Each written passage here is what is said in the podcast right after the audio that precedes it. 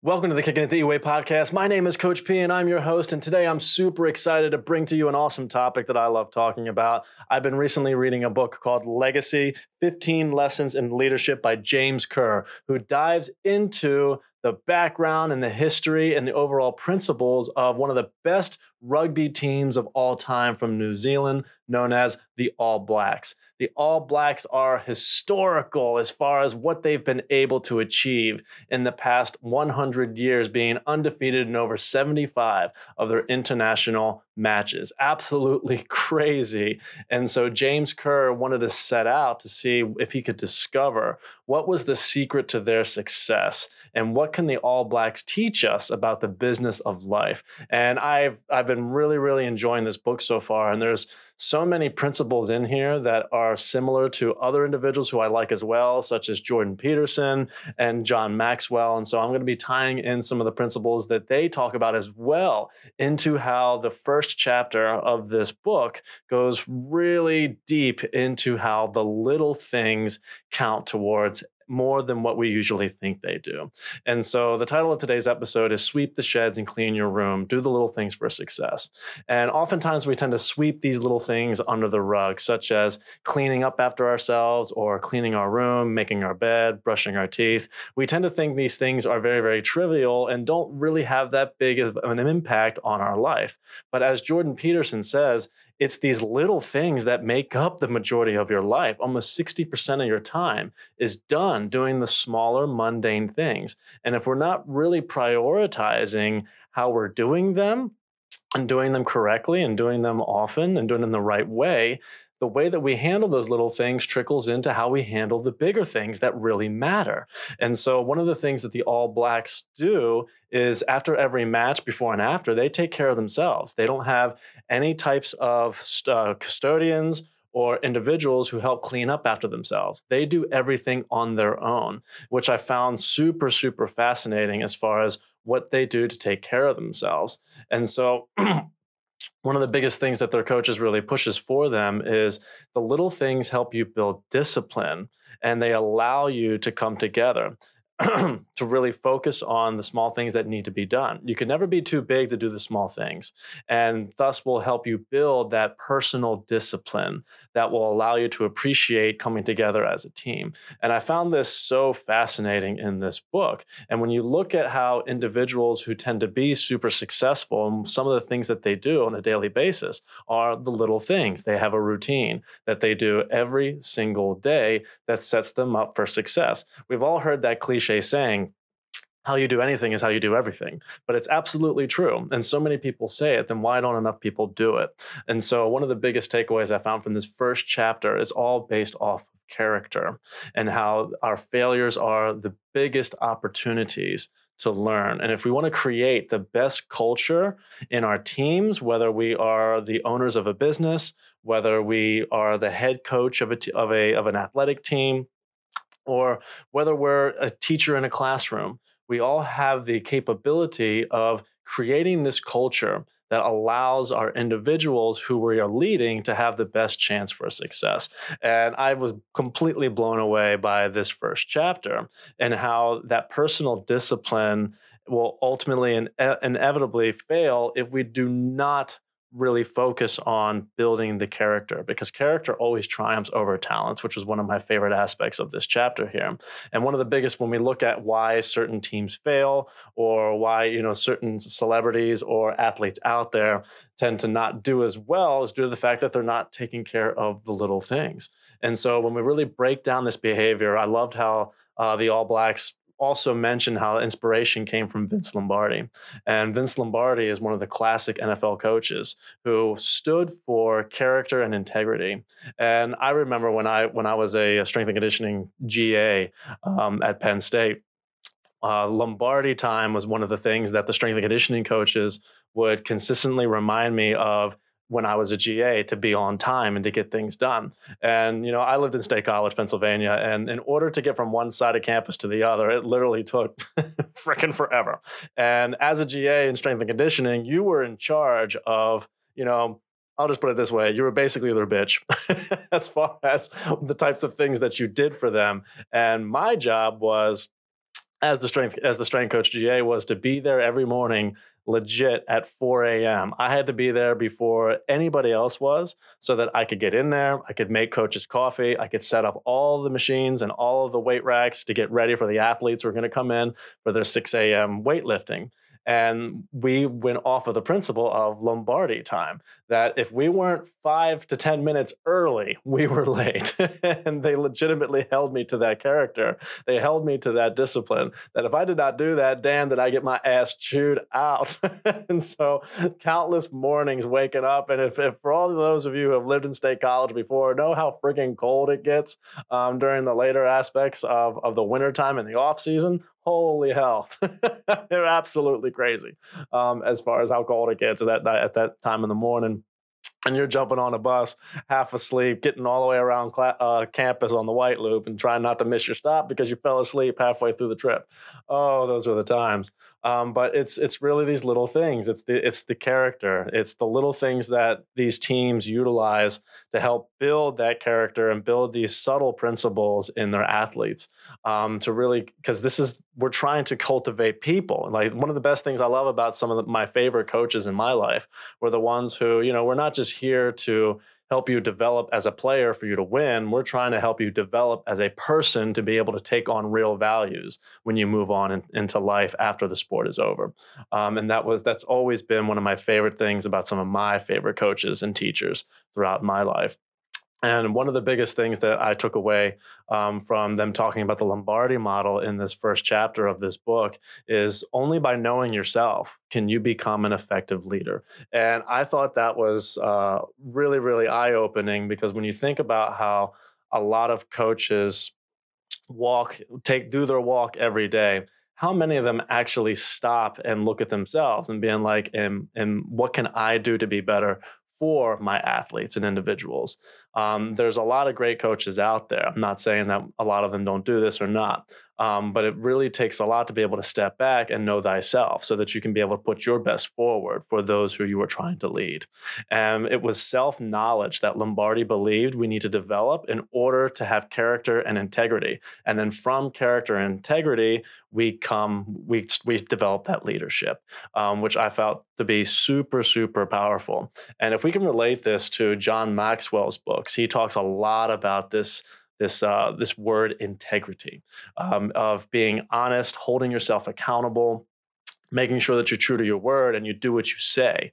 And more so, you take action rather than saying. It drives me nuts when people say they're going to do something and yet they don't do it, lacking integrity. And integrity has always been one of the biggest things that I've always tried to make sure that I do my best to be on top of. We're all human. Sometimes it tends to go by the wayside if you're getting super busy and you're not paying attention to the little things on a day in and day out basis. But this is one of those biggest things that Vince Lombardi talks about um, in his coaching principles, and how the All Blacks also adopt this um, in their way of coaching and cultivating a cohesive structure within their team.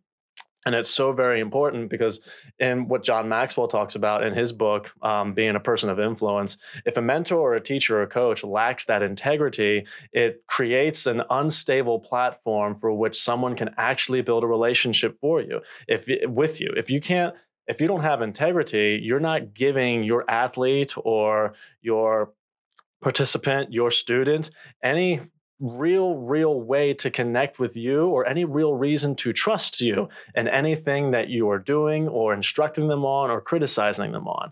It is super, super important that we practice what we preach and that we hold ourselves to really, really high values so that we can have the best influence on those who we're leading on a day-to-day basis. Integrity is super, super important. And when we bring that all together with having good character, it is that collective character that is vital to success. And we need to make sure that we're focusing on the culture before the results follow. And this is one of the major, major principles that's talked about by James Kerr in this first chapter of Legacy, talking about how the All Blacks are super, super famous for every coach that's come into the environment has focused on maintaining this highly cohesive structure where all of the athletes understand that this is a uniform effort, that this is all about the little things and making sure that we're embracing humility in order to be able to put their best foot forward each day. Because if you are humble, you are much more likely to be a successful leader, all right? Leaders who are humble are more likely to be able to take the fault for what happens. One of the biggest things we talk about in sports psychology oftentimes is what coaches do right or wrong after a win versus after a loss, all right? And what the All Blacks do is once they win, they don't treat it as the biggest deal.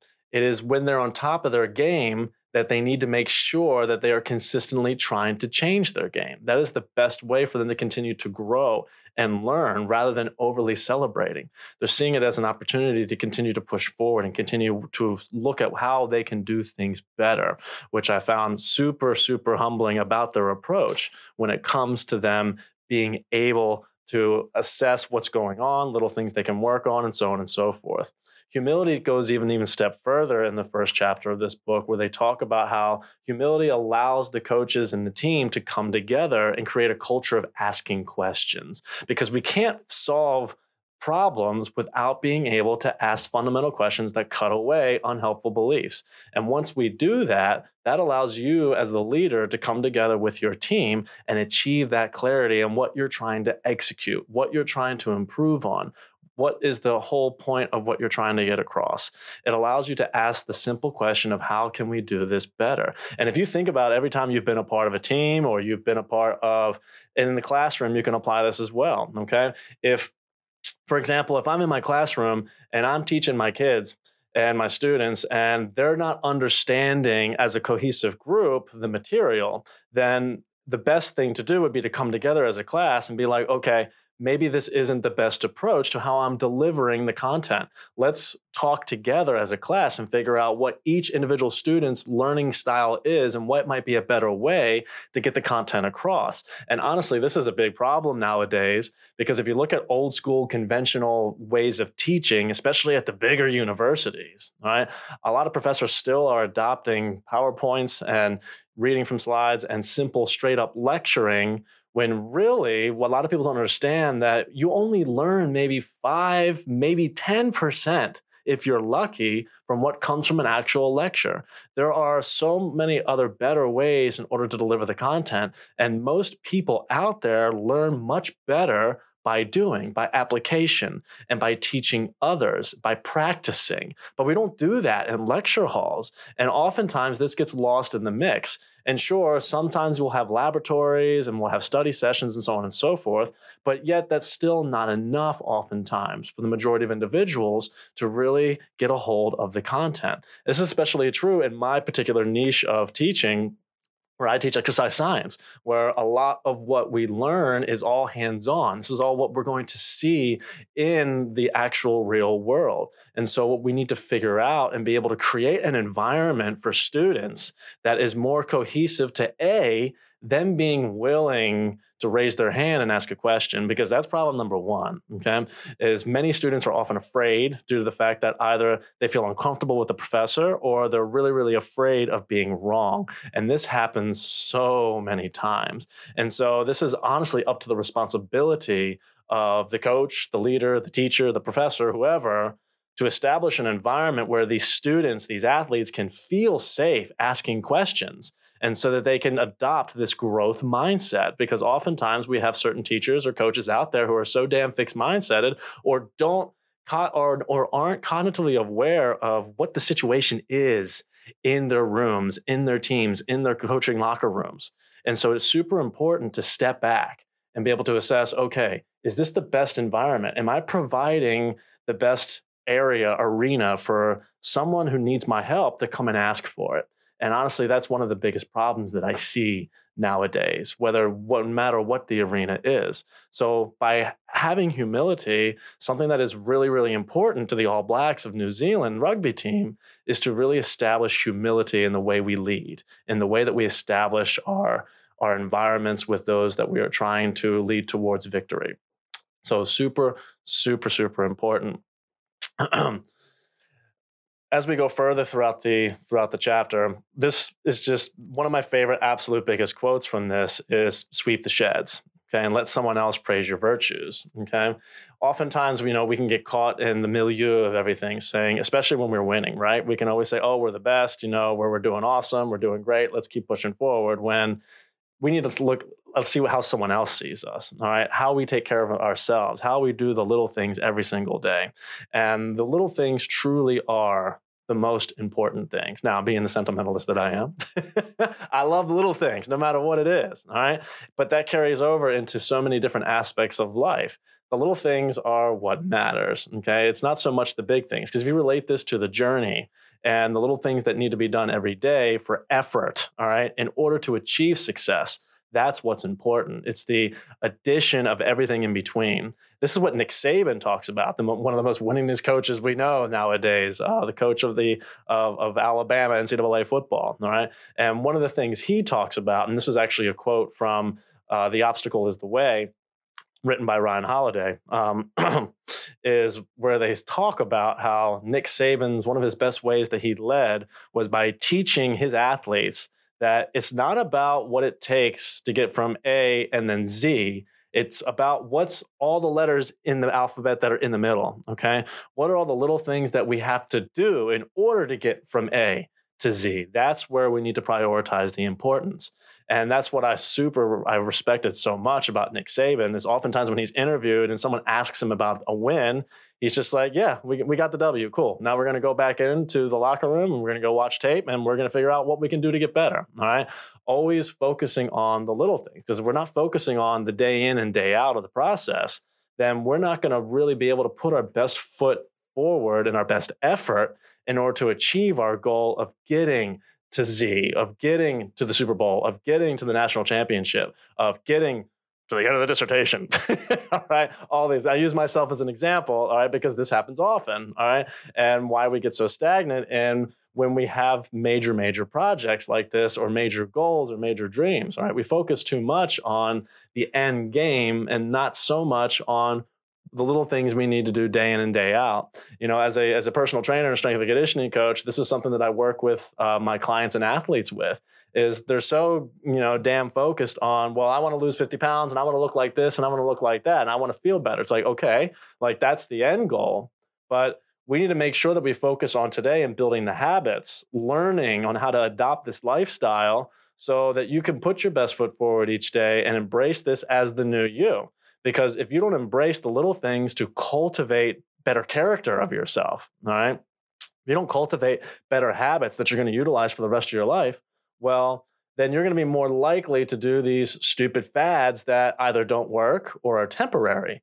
And then you'll be that much more likely, even if you do succeed temporarily in losing your weight, because you didn't establish better habits, because you didn't actually change, you're going to be more likely to relapse. You're going to go right back to your bad habits. You're going to gain all your weight, and you're going to make it that much more harder for you to achieve your goals again. And we see this all the time with the yo-yo dieting effect that we see in our country, where constantly people are not permanently changing themselves and doing, you know, these fast-ass, quick-promise bullshit supplements and programs, getting quick, fast results, but then losing it really, really, really fast, all right? There was a quote I was actually I came across on social media yesterday, which we've all heard over and over again, is what comes easy doesn't last, and what lasts doesn't come easy, all right? And if we put all of the effort into the day in and day out and the little things that truly matter, the constantly making sure that we're being consciously aware of what we're eating, making better choices, being physically active, getting in our, our cardiovascular activity, getting in our strength training, practicing our mindset every day, doing our journaling, practicing flexibility, connecting with others, doing the things every day that require to build strong foundations. And if that's all we focus on every day, then we're going to be much more likely, much, much more likely to get to the end goal we were trying to get to in the first place. And I, you know, I did a podcast episode yesterday for the Evolved Athlete podcast, where I'm also the host, where we're talking about cultivating growth mindsets. And this directly connects to that ideal of if we want to make sure that we are setting ourselves up for success, we have to have this growth mindset. We have to look at the effort as the prize and not the prize itself. Because if we don't, then it's going to be that much more likely that we'll fail. And these are the big things that tie in everything together as far as what the All Blacks practice in their principles on their rugby team. This is what Jordan Peterson talks about when it comes to why you need to clean your room, because you need to do, put effort into the little things that make up the majority of your life that will help you carry over into giving effort that lead to the success on the big things in your life. Okay, it's super important to clean your room. I love what he says with that. And then when it comes to how John Maxwell fits into this with having integrity, having humility allows you as a leader to check yourself so that you can create the best environment for the individuals you're trying to lead to greater things. Because at the end of the day, it doesn't matter how talented you are, character always triumphs over talent. I hope you guys enjoyed this quick little episode today about sweeping the sheds, all right? Practice the little things every day, whether it's having a routine, making your bed every day, reading every morning, something of positive influence, setting intent, all right? Managing your time, all right? Doing all the little things that are going to cultivate a better atmosphere for you to be successful so that you can lead others that you're trying to lead to be successful as well. No matter if you're a coach, no matter if you're a trainer, no matter if you're a teacher, all right? No matter if you're a manager at your office, all right? No matter who you're leading, always make the best environment. Teach individuals to have better character. Teach everyone to learn from their mistakes and how to have character and humility, how to have integrity. And with those things, only then can you have true leadership. This has been Coach P. Go clean up your room. We'll see you in the next one.